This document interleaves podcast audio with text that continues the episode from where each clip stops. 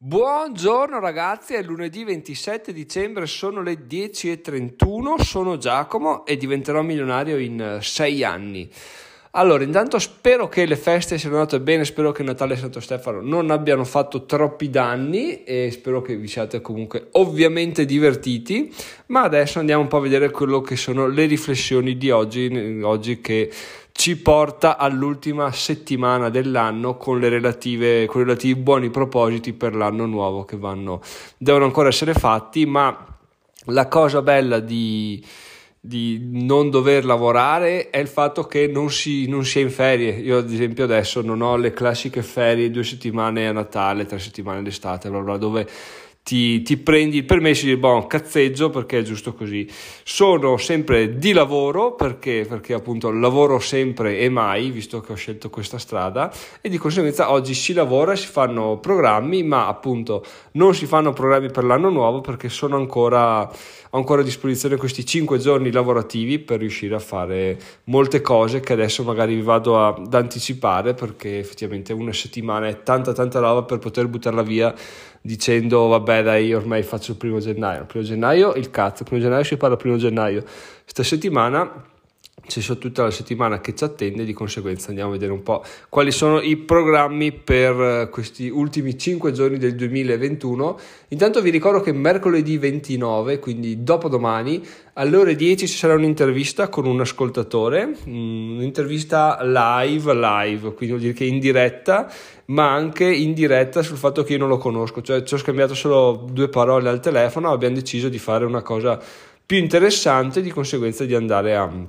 dare totalmente a braccio, quindi sarà una cosa molto bella secondo me da ascoltare, poi eh, se volete intervenire potete farlo, sarà live su YouTube e poi ovviamente esporterò la traccia e la salverò anche su, su, su, podcast, quindi sarà l'episodio del 29, sarà questa intervista che uscirà a questo punto del pomeriggio, ora che faccio tutto, ma insomma dai, ne parleremo domani per darvi i dettagli migliori. Come prima cosa vi dico che ieri ho terminato il libro La psicologia dei soldi, mi dispiace molto perché effettivamente mi ha preso veramente un sacco e mi ha preso tipo nelle ultime due settimane, quindi è stato incredibile come eh, dal nulla un libro ti possa prendere, magari perché lo leggi in un determinato momento, perché sei in un determinato stato mentale, quando vedi una determinata frase dici cazzo che figata e ti leghi al libro, quindi poi lo porti a termine. Comunque appunto un po' mi dispiace, ma un po' no, perché sono arrivato alla fine proprio giusto giusto che stavo iniziando a dire vabbè dai qua ha detto tutto quello che c'era da dire, quindi eh, facciamola anche finita, quindi sono stato contento di essere arrivato alla fine, ve lo consiglio tantissimo. Un altro ragionamento che ho fatto è che sarebbe interessante sapere quando ho letto un determinato libro a livello del mio percorso, perché se avessi letto questo libro eh, tre anni fa, magari mi avrebbe dato qualcosa eh, di molto inferiore, mi avrebbe fatto fare una crescita magari esponenziale, però partendo da un livello più basso, chiaramente la crescita sarebbe stata inferiore. E mi sarei giocato la possibilità di leggerlo adesso, quindi di darmi una crescita, uno stimolo mentale del tutto diverso, del tutto mm, veramente veramente importante. Quindi eh, interessante anche capire quando leggere un libro che poi non è una cosa che possiamo scegliere noi perché mm, le cose accadono e i libri là fuori sono veramente infiniti. Però appunto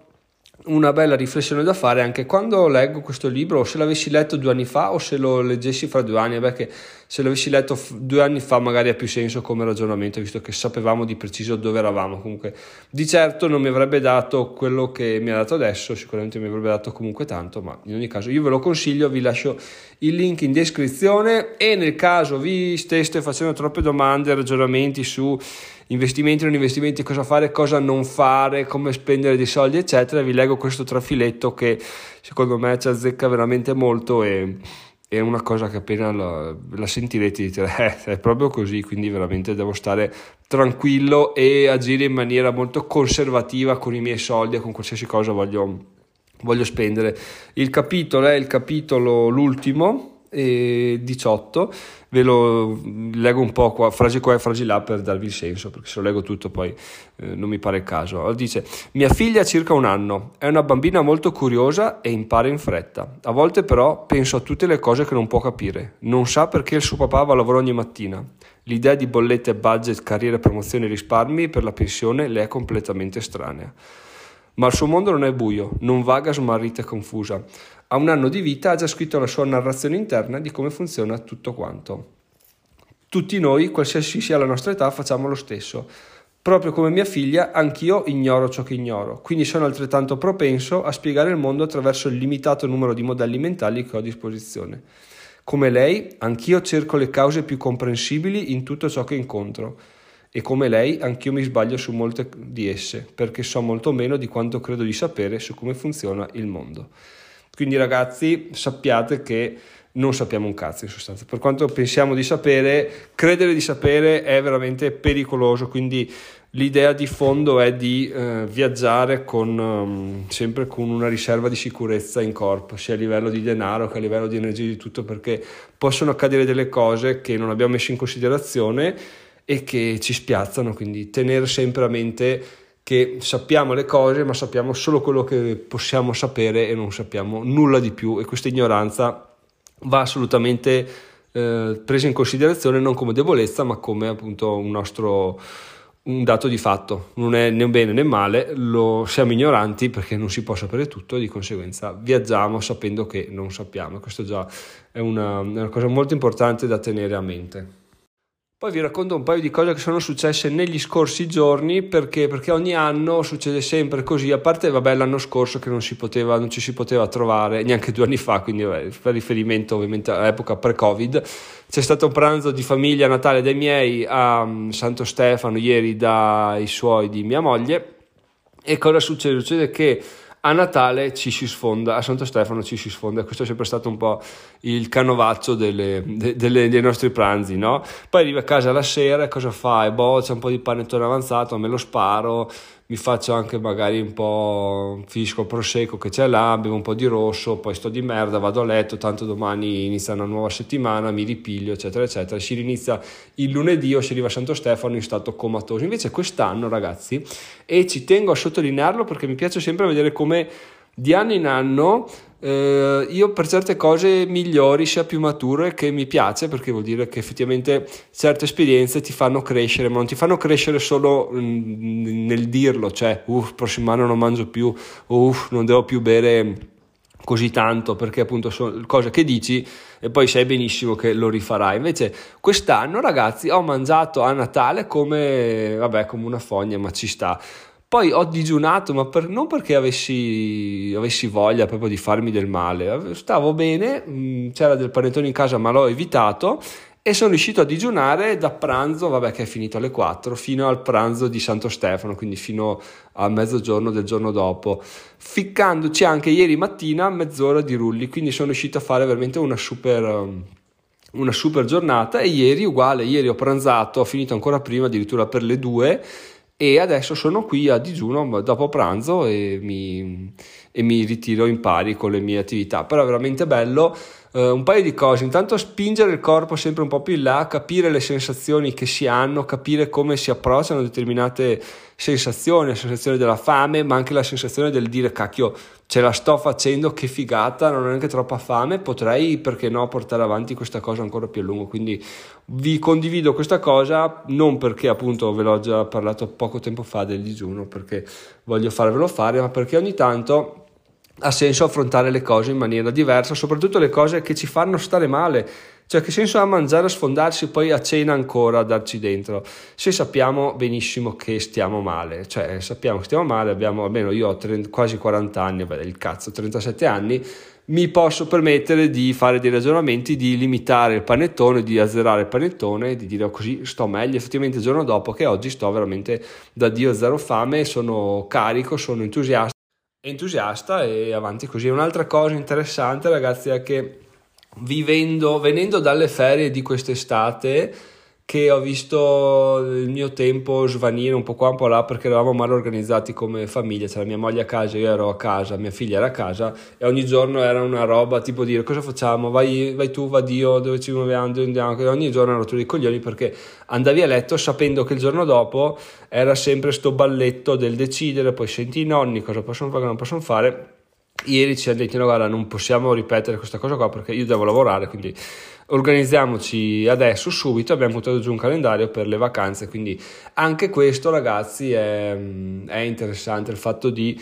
eh, trovare delle soluzioni quando vedi che mh, l'esperienza ti fa capire che le cose non andranno bene. Cioè se non avessi fatto ieri un calendario oggi sarei ancora là cosa facciamo, cosa non facciamo, magari sarei alle 11 senza aver lavorato avrei detto e direi vabbè dai oggi faccio a meno, do coglioni eccetera eccetera, invece sono qua, sono carico, sono lanciato e, e via così, il bello è di imparare dalle esperienze, ma anche il bello vuol dire che sono proprio sotto su questo progetto, sono vabbè ovviamente però non è così scontato perché uno dice vabbè devi guadagnarti da vivere, è ovvio che tu ti metta il massimo impegno, ma non è detto perché magari uno può riscoprire il fatto che effettivamente o non c'ha voglia, che vuole passare due settimane, fine dicembre, inizio gennaio a casa con la famiglia e allora da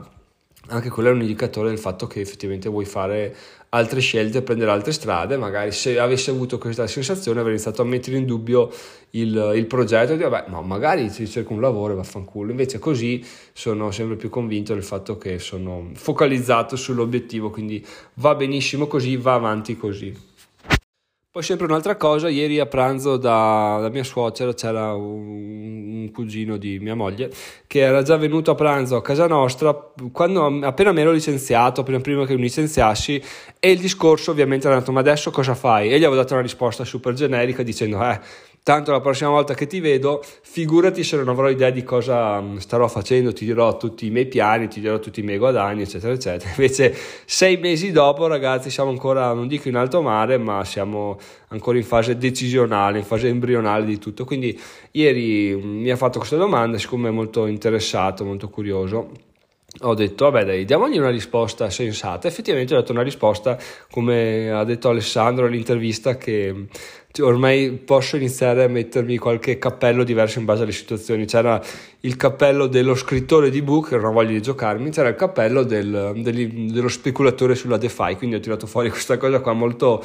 molto spocchiosa, ho detto eh, adesso mi sto andando alla DeFi, la sto studiando, sto cercando di, di investire, speculare, eccetera, eccetera. E, e là c'è stato un po' di di silenzio, non so se di imbarazzo, perché ah, ok, sì, non ho bene idea di cosa stai facendo, ma quindi bene così, giusto per dare un'idea a una persona. Alla fine, se dici sempre non lo so, eh, non posso dirtelo,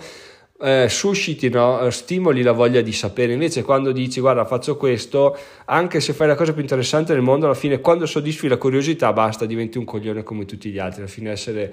essere un po' mm, misterioso ha il suo perché, però nel nostro caso non vogliamo avere il nostro perché, vogliamo essere lasciati tranquilli, di conseguenza abbiamo risolto i dubbi delle persone e adesso potrei giocarmi questo, questo cappello qua, tranne con i miei che non penso capirebbero cosa voglio dire, eh, sto un po' mm,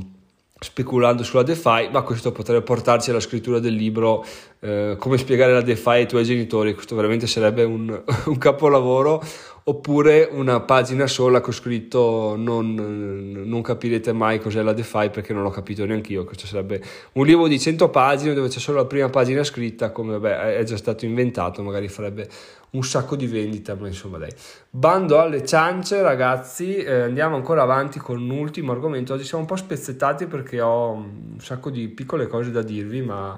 ci, ce la faremo, raggiungeremo il, il livello di soddisfazione di comunicazione. Ieri ho comprato un NFT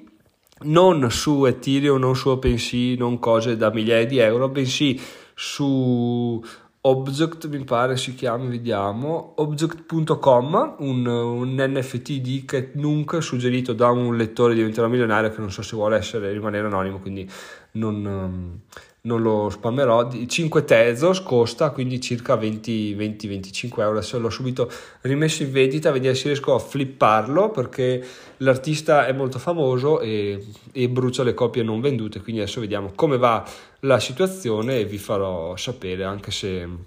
sì. Mm è interessante il fatto di dire faccio un, lo, vendo, lo compro a 5, lo vendo a 10, però uno dice ci hai guadagnato 25 euro grazie al cazzo. È comunque un 100%. Dobbiamo iniziare un po' a ragionare in termini anche percentuali perché se la cosa inizia a ingranare anche in questo aspetto qua su NFT eccetera eccetera dobbiamo iniziare a vedere tutto in percentuale e poi iniziare a aumentare un po' la, la, quantità degli investimenti, ma finché non abbiamo la certezza, finché non ho la certezza di averne capito quantomeno qualcosa, rimango sempre low profile nel, nell'investire un qualcosa ogni tanto, cioè questo in realtà è il primo, quindi non è che um, sia un investitore, uno speculatore seriale di NFT, però volevo appunto comprarne il primo, avevo il sospetto che il primo sarebbe stato un eroe di DeFi Kingdoms, però a quanto pare la vita ha scelto diversamente, quindi il mio primo NFT è questo Windows Still Life di Ken Nunk su object.com che è Otranto Bologna Juventus K Torino.com il sito. Quindi se volete andare a vederlo è quello e basta, quindi sono contento, volevo aggiornarvi di questa cosa qua perché effettivamente è, arrivare ad avere prima NFT è una cosa che che è interessante, è una cosa che va fatta e abbiamo fatto questo test, abbiamo capito come va. Adesso non so se fare un video su come si comprano questi NFT, adesso vedo un po' il da farsi. E a proposito di video, ragazzi, beh, il video su DeFi Kingdoms non so se sia quello se sono altri, comunque abbiamo già fatto più 3 iscritti al canale YouTube, siamo già a 91, quindi veramente, beh, una figata incredibile. Considerato che nell'ultimo video c'è stato veramente un un calo dell'impegno in post produzione perché l'ho fatto tutto di getto e quindi è stato veramente molto più facile da, da, da editare e da pubblicare perché appunto ci avrò messo il tempo del video e ho un po' tagliato qua e là insomma alla fine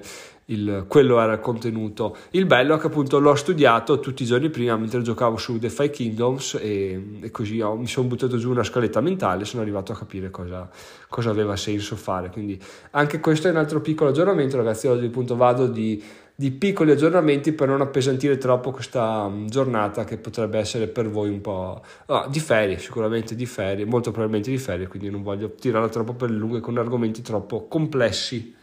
Ma tra una cosa e l'altra mi rendo conto che siamo già a 16 minuti, quindi io vi saluto, ci sentiamo domani. Sono Giacomo, diventerò milionario in 6 anni. E l'altro piccolo update, ovviamente i guadagni AdSense, libri, eccetera, sono crollati in questi ultimi due giorni. A parte ieri in realtà che c'è stato un po' di movimento sulle affiliazioni, quindi ringrazio sempre queste, queste persone che sono,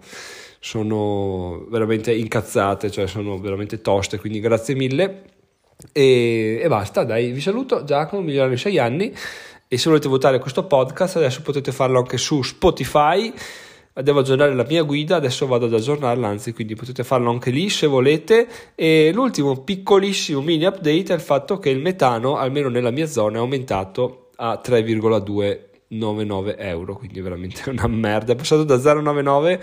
a cos'era, fine ottobre 9, 18, 27, 36, sì dai, bello, un bel aumento ragazzi, quindi proprio siamo al top. Ci sentiamo domani, Giacomo, migliore 6 anni, ciao ciao!